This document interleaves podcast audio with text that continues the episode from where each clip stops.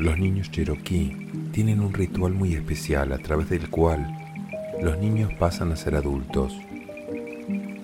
Cuando el niño empieza su adolescencia, su padre lo lleva al bosque, le venda los ojos y se va, dejándolo solo. El joven tiene la obligación de sentarse en un tronco toda la noche y no puede quitarse la venda de los ojos hasta que los rayos del sol brillan de nuevo al amanecer. Él no puede pedir auxilio a nadie, pero una vez que sobrevive esa noche, ya es un hombre. Esta es una experiencia personal y el joven tiene prohibido comentar o hablar de su vivencia con los demás chicos. Durante la noche, como es natural, el joven está aterrorizado.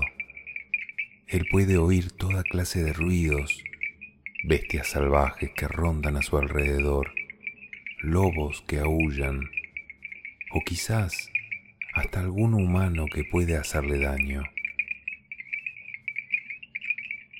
Escucha el viento soplar y la hierba crujir, pero debe permanecer sentado estoicamente en el tronco sin quitarse la venda, ya que esta es la única manera en que puede llegar a ser un hombre ante los ancianos de su tribu.